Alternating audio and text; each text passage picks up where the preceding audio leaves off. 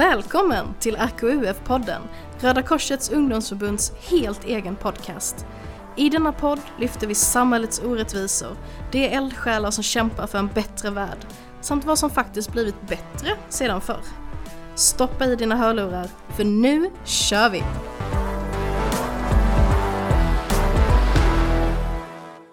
Hej och välkommen till RKUF-podden. Mitt namn är Michelle Andersson och med mig i studion idag har jag Frida Hylander. Hej! I dagens avsnitt så ska vi grotta ner oss i ja, mänskligt beteende och välmående kopplat till miljö och klimatfrågor. Så att i detta avsnittet så hoppas jag att vi ska lära oss några nya begrepp såsom exempelvis klimatpsykologi som du kommer att prata mer om sen Frida. Mm. Jag hoppas även i detta avsnittet att vi kommer kunna komma med lite tips och lite tricks om du eller någon i din närhet har eh, klimatrelaterade känslor. Men innan vi grottar ner oss i det så eh, Frida, vem är du? Ja, jo, jag är eh, legitimerad psykolog och jag är blivande specialist i psykologisk behandling och psykoterapi. Så att jag eh, jobbat väldigt mycket med det och eh, liksom specialiserat mig delvis liksom specialiserat mig mot, mot det. Eh, jag har också en utbildning och en examen i något som heter humanekologi som är ska man säga, ett tvärvetenskapligt fält som studerar människans, hur människan interagerar med ekosystemen. kan man säga.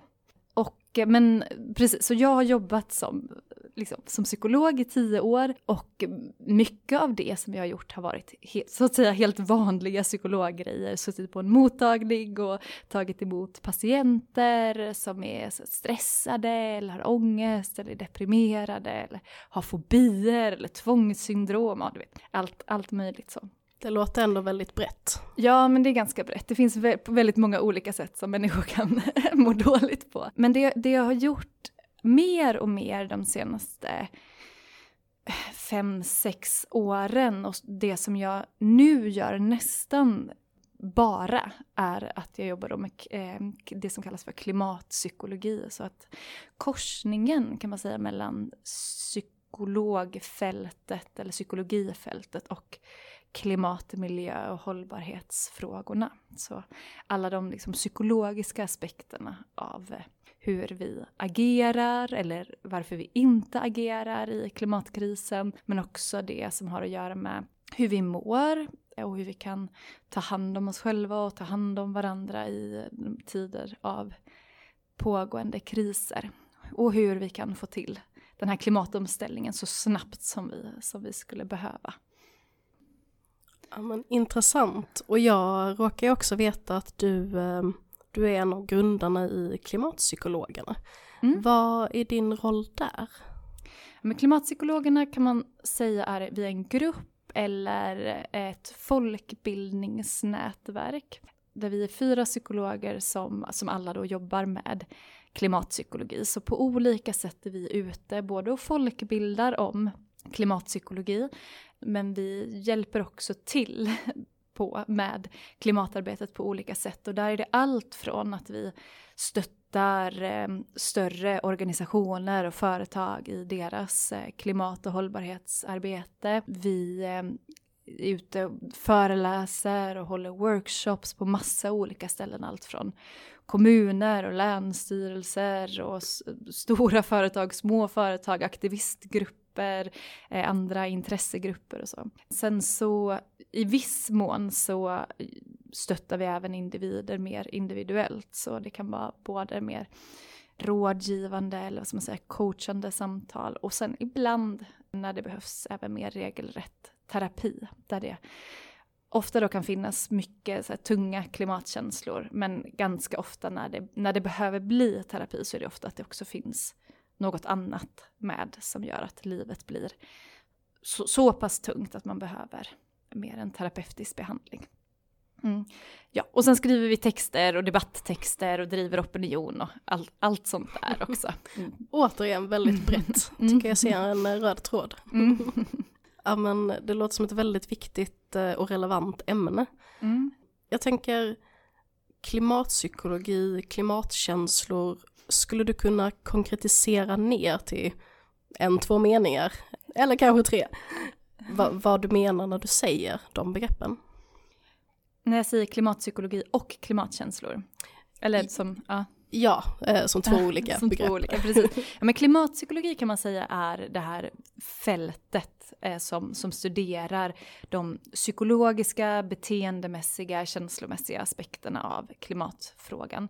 Och det är ett, ett ja, men relativt, alltså ganska länge har det funnits ett forskningsfält som heter miljöpsykologi. Det har funnits sen, sen innan klimatfrågan blev så aktuell. Där har man kanske varit mer intresserad av att titta på så här, hur påverkas människor av att sitta i ett ljust kontor kontra ett mörkt kontor? Hur påverkas människor av att ha en naturutsikt eh, utanför fönstret jämfört med att blicka ut på betong och sådär.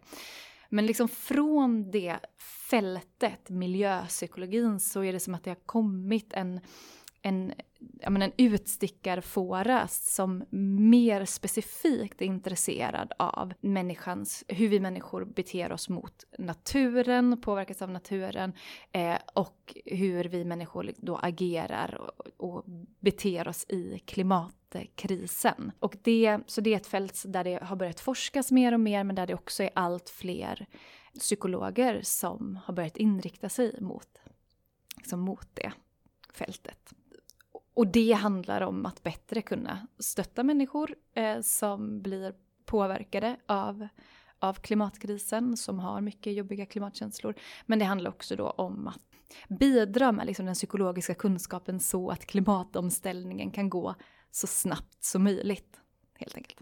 Så det var, okej okay, det var fler än tre meningar men jag, ja. Det, men det här kommer. Klimatkänslor, det kan man säga är alla känslor som vi kan ha kopplade till klimatkrisen. Och där kan det både vara känslor som väcks när man läser om klimatkrisen, när man kanske ser bilder från liksom extrem, klimatrelaterat extremväder, kan vara bara liksom väckas av tankar på så här, hur ska det bli i framtiden och kommer vi klara detta eller så. Här i Sverige är det ju fortfarande ganska ovanligt att man kanske att man själv har varit med om liksom, konsekvenser av klimatkrisen. Men det börjar ju bli liksom närmare och närmare och det är fler och fler i världen som har varit med om direkta konsekvenser av klimatkrisen. Jag tänker att vi här i Sverige hade vi ju väldigt mycket bränder 2018 så där kan man säga att om någon har liksom varit med om det eller nu Häromåret var det ju väldigt stora översvämningar i Tyskland och hela byar som eh, raderades ut av vattnet och sådär. Och de känslor som väcks som man säger, i svallvågorna av det, det är ju också liksom klimatkänslor. Men det verkar skilja sig lite om, om det är så att man har varit med om någonting eller om de här känslorna är mer kopplade till vad ska man säga, hotet om att någonting ska hända. Eller tanken på att andra runt om i världen drabbas. Ja, och det, det gäller väl även andra känslor. Det gäller ju inte bara klimatkänslor. Det är klart det skiljer sig om du själv har varit mitt i det mm. jämfört med, eh, eller du eller någon nära. Yeah. Jag tänker, vad, vad är företag intresserade av när, när ni är ute och föreläser på företag? Det är eh, ja, lite olika. För några år sedan så var alltså väldigt många intresserade av det här. Varför gör vi inte mer när vi vet hur allvarligt läget är? Så varför agerar vi inte mer? Ehm, men nu på sistone så tycker jag att vi har fått jättemycket eh, föreläsningsförfrågningar om klimatångest och klimatkänslor. Även från större företag. För att det är allt fler som, som jobbar med klimat och hållbarhetsfrågorna som tycker att det är skittungt. Helt enkelt. Det, det kan vara lite allt, allt möjligt. Ja, och jag vet att för bara några poddavsnitt sen så hade vi miljöspecial och då nämnde vi att, ja, men att unga generellt sett har börjat uppvisa allt mer ångest över klimatet och framtiden. Många söker både terapi och läkarvård rent generellt. De lider av just klimatångest. Mm. Så det, det, är ju definitivt ett begrepp som vi behöver förstå och vi behöver veta hur man ska hantera det. Mm. Jag tänker, är ni ute någonting på skolor, hur lärare ska hantera, lära sig hantera elever och så? Mm. Ja men vi har den, eh, det, den lyxen tänkte jag säga, men det, ja men det är en lyx att vi driver ett treårigt arvsfondsfinansierat projekt tillsammans med Folkuniversitetet eh, som heter Terrapi. Så inte terapi med ett R utan terra med två R. Så terapi för, för jorden och för oss. Då. Som, som riktar sig just mot att stötta unga med jobbiga klimatkänslor eller med klimatångest. Så i det projektet så är vi ute väldigt mycket på olika skolor och på andra liksom, platser där unga människor befinner sig.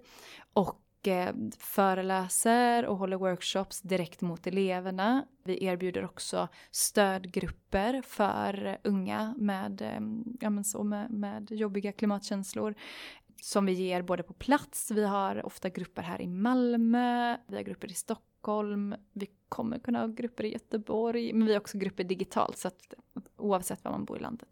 Men i alla fall i terapi så har vi också märkt ett jättestort behov hos många lärare.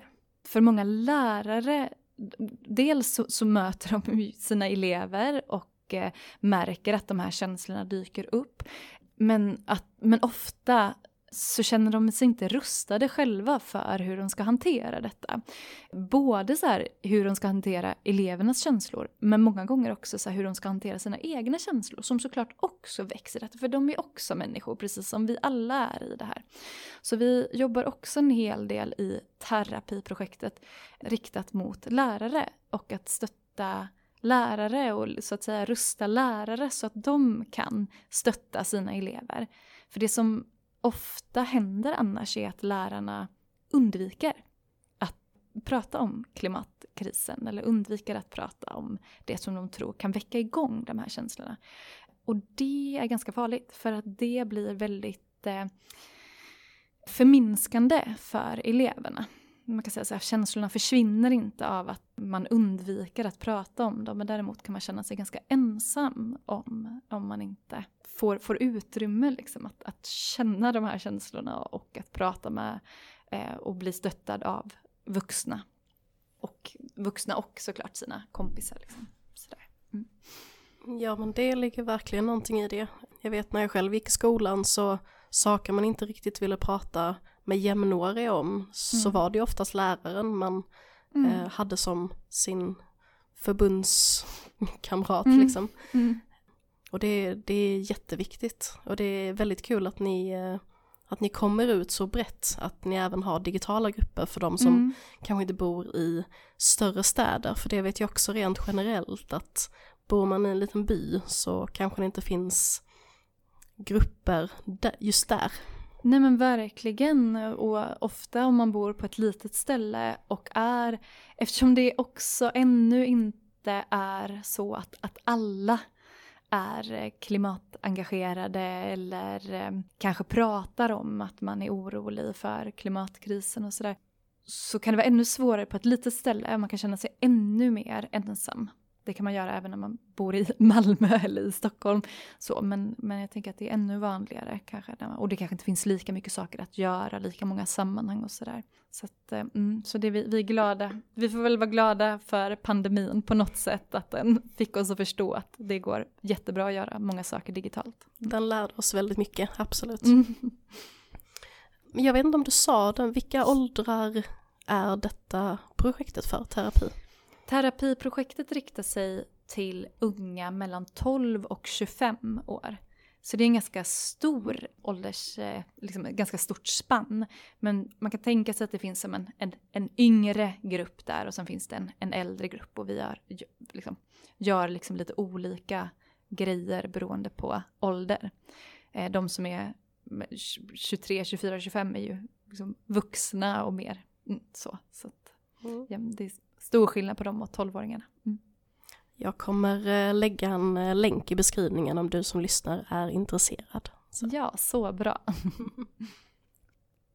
jag tänker, där är ju väldigt många unga som känner sig, eller unga, jag ska inte säga, väldigt många människor rent generellt som känner klimatkänslor och som kanske känner sig ledsna, arga, frustrerade, ja, you name it, när de tänker på framtiden och vad som komma skall. Och vad skulle dina tips vara till dessa människorna? Finns det, finns det några beteendeförändringar man själv kan göra för att känna att man, man är på rätt spår? Mm. Ja, men en av de viktigaste sakerna som man kan göra och det här ser vi både i det jobbet som vi gör och det ser vi också i den forskning som, som kommer allt mer på liksom klimatkänslor och hur man kan hantera klimatkänslor. Det är att börja göra saker tillsammans med andra människor som syftar till att påverka klimatkrisen och förändra, alltså då i en, i en positiv riktning. Och det verkar vara viktigt just det här att man gör saker tillsammans med andra och att man inte bara håller på och, och blickar på liksom, vad ska man säga, sitt eget liv. Så att man inte blir för upptagen av att bli, vi kallar det ibland att man blir miljöperfekt, alltså man liksom blir väldigt, väldigt upptagen av att allting man handlar ska vara, vad vet jag, plastfritt och ekologiskt och man får inte, inte köpa någonting nytt och inte alltid släcka varenda lampa och sådär. Och det är ju så här, ofta mår vi ju hyfsat bra av att, att leva i enlighet med det vi tycker är viktigt. Så tycker vi att klimat och miljöfrågorna är viktiga så känns det ofta bra att också så här, göra de grejerna. Men det verkar som att så här, dels så räcker räcker inte de förändringarna för att, för att göra den här stora förändringen som vi behöver göra för att fasa ut utsläppen av växthusgaser och att liksom anpassa samhället och ställa om samhället och sådär. Så att när man, om man bara fokuserar på sitt eget och, och, och, att bli så miljöperfekt som möjligt så brukar det dels då bli eh, ganska stressande till slut för att det är ganska svårt idag att vara miljöperfekt för att vi lever i ett väldigt ohållbart system. Men det kan också bli ganska mycket till slut så här, hopplöshetskänslor av att känna så här, men jag kämpar och kämpar och kämpar, jag gör alla de här, jag gör tusen saker varje dag och ingenting händer och ingen annan bryr sig. Så att det kan bli ganska ensamt till slut. Så därför verkar det vara väldigt viktigt att vi får göra saker tillsammans med andra och att vi får göra saker som så att säga riktar siktet lite högre upp mot att så här, påverka politikerna, mot att påverka företagen, mot att så här, kanske få uppmärksamhet så att media skriver mer om, om klimatfrågan och så vidare. Eller påverkar skolan man går på, eller påverkar kommunen man bor i och sådär. För dels då har man större möjlighet att, att påverka stort, så att säga. Men det det är också så att man liksom lite på köpet där får det här sociala stödet, man får se att så här, men jag är inte själv, det finns andra människor som bryr sig om det här, det finns andra människor som också känner så här.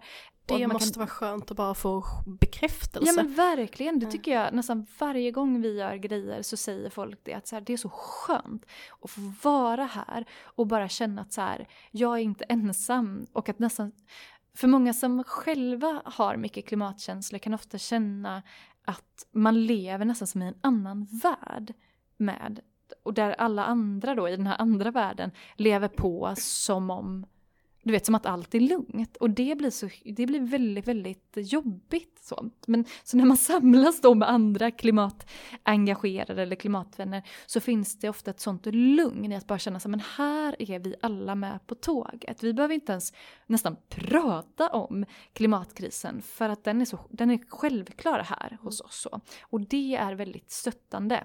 Och det är ofta väldigt stöttande att se att så här, men jag är inte den enda som drar det här tunga mm. lasset. Vi är flera som drar det här tunga lasset.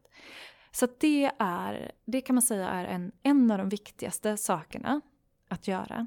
Men sen, sen verkar det också vara så här då, att så här, vi kan inte bara hålla på och, och göra, göra, göra också för att så här, den här utmaningen är så stor mm. och den är, jag brukar säga att det är ett ultramaraton.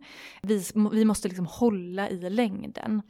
Eh, Då kan man inte prata om att äta elefanten i bitar lite grann.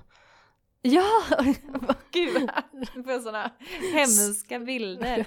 Nej, jag vet inte om, om man ska, äh, ja precis, om man ska dela, in, dela upp saker i, i mindre bitar, absolut det behöver man göra. Du, du men, sa det bättre, jag använder ja, mitt skolexempel här. men, men framförallt så behöver ja nu bara ser en så död elefant uppstickad framför mig. Så jag, jag släpper elefantbilden. Men, men så här, vi behöver också vila ibland. Vi kan inte bara göra, göra, ibland måste vi få vila, ibland måste vi få pausa och återhämta. Ibland måste vi också bara få känna det vi känner. Så. Man pratar mycket om så här klimatångest och det, det stämmer att det är många som känner mycket liksom oro och rädsla.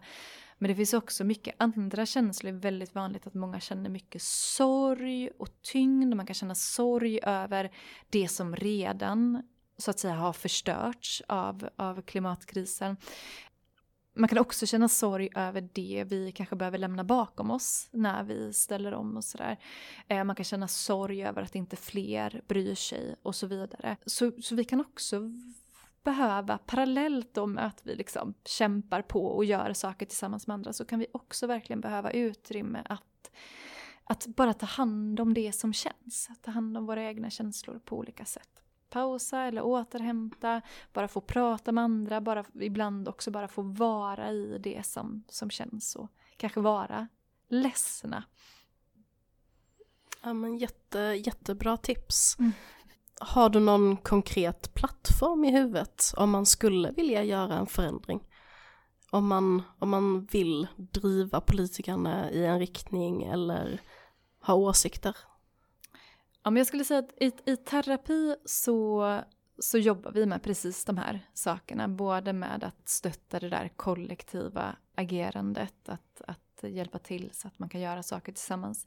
Men också med det här som vi kallar för känslohantering. Ta hand om känslorna och få, få lite mer ordning på sina känslor och lära, lära känna lite mer. Så, men vad behöver jag när det känns så här? När, när är det läge att liksom köra på? När är det läge att pausa? När behöver jag stanna upp och hur kan jag liksom lite så trösta mig själv när det behövs? När, kan jag, när behöver jag be om tröst från andra och så vidare. För att det här med att göra, liksom, göra saker för att till exempel påverka politiker eller påverka företag och så. Det är inte självklart hur man gör det. Och det är mm. också en anledning till att det är, det är bättre att göra det tillsammans. Ja så. men det, det, är lite exakt det jag menar. Ja. Att, äh, absolut man kan googla. Äh, ja, ehm, ja.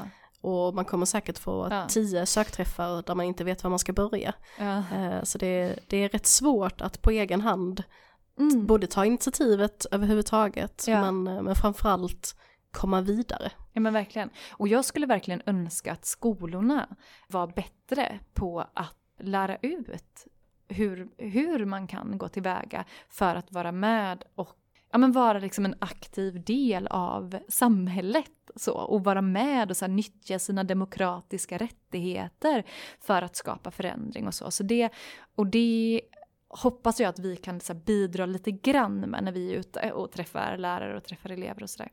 Men rent konkret så erbjuder vi i terapi eh, då både att vi kan komma ut till skolor och prata med elever där. Vi erbjuder de här klimatkraftsgrupperna som vi kallar dem som är att man ses fem gånger då på plats eller online och där går vi igenom både känslohanteringsbiten och det här mer kollektivt agerande biten och titta på så, hur kan vi göra. I terapi kan man också engagera sig om man är eh, vuxen, alltså om man är över 25. Vi har, börjar skaffa oss fler och fler volontärer som vill lite så lära sig mer om det här så att, så att de sen kan vara ute och lära fler eller stötta fler och sådär. Så terapi kan man jättegärna liksom höra av sig till och vi, vi har bra resurser för att stötta upp det. Men sen skulle jag också säga så här, det finns, det finns en massa bra eh, organisationer och föreningar och så, så att man behöver liksom inte känna så här, då måste jag starta någonting själv eller dra igång någonting själv. Nej, det finns jättebra så. Eh, för att nämna några så Naturskyddsföreningen, Fältbiologerna, Fridays for Future, Extinction Rebellion, alltså beroende på hur mycket kanske aktivism man vill ägna sig åt eller hur mer, kanske mer så traditionellt eh, miljöorganisationsarbete man vill ägna sig åt. RKUF har väl också en hel del eh, miljö och klimatarbete och jag tänker har säkert alla möjligheter om det kommer in fler liksom, engagerade unga som vill bidra. Definitivt, mm. definitivt. Mm. Ja, och som du säger, det, det kan kännas rätt så övermäktigt med tanken att oh, nu behöver jag dra igång någonting. Mm. Jag tycker vi cirkulerar tillbaka till det hela tiden, gemenskap, gemenskap, mm. gemenskap. Och det, det, är så viktigt. Ja, och vi, ibland känner jag som att vi måste så här, lära om hur vi, ja men så här, att vi behöver varandra. Och att vi behöver den gemenskapen och sammanhang med varandra. Det är som någonting i den här tiden som har varit så fokuserad på att vi ska vara individer och vi ska klara oss själva och vi ska liksom så. Som nästan har, ibland tror jag fått oss att tro att vi inte behöver varandra. Men jag tycker att, att allt, alla de här utmaningarna och kriserna som vi är, liksom, klimatkrisen är inte en kris, det är massa olika kriser. De visar verkligen att så här, men vi, vi klarar inte det på egen hand och vi ska inte klara det på egen hand. Människan är inte gjord för att vara själv i svåra lägen. Nej. Och eh, det, det avslutade du så fint. Jag var precis på väg att fråga om du hade några, några avslutande ord som du ville lämna lyssnaren med. Men du, du sa det så poetiskt där. precis, då, då, ska inte, då lämnar vi det där.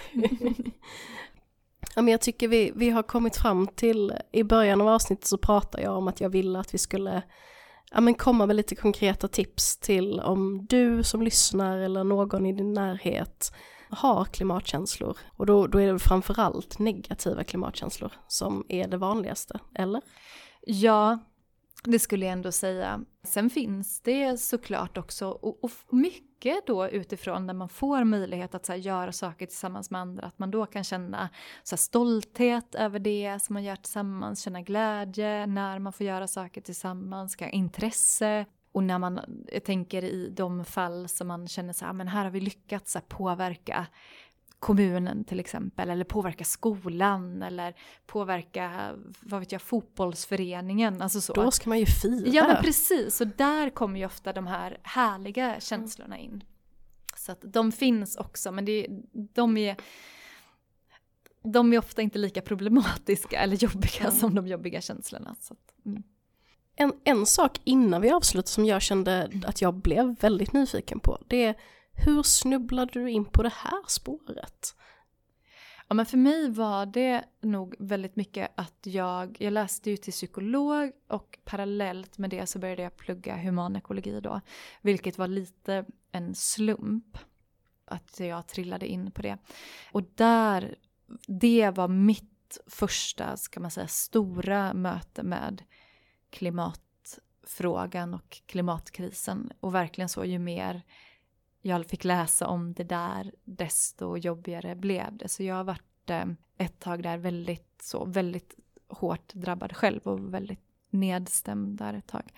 Men utifrån det så, så föddes väl min önskan om att få möjlighet att jobba med det här. Jag tyckte liksom att på humanekologen att det var skitbra men att de inte hade så mycket koll på hur människor funkar. Ja, för det, det, det är verkligen, jag tycker det är så intressant med den kombon. Att, ja. ähm, just att kombinera psykologi och hela det mänskliga välmåendet psykiskt mm. i, i frågan. Ja men verkligen. Och sen så tyckte jag, så jag var frustrerad på humanekologen och jag var också frustrerad på psykologprogrammet för där tyckte jag att man bara titt, blickade inåt eller tittade mm. lite på så här, så här funkar grupper och så. Men väldigt, väldigt lite på hur världen runt omkring oss påverkar. Så så det var väl mycket utifrån den frustrationen och mm. utifrån att jag själv blev så drabbad som den önskan någonstans här föddes. Sen har det ju inte, det här är ju, vi är ganska få i Sverige som, som jobbar med det här.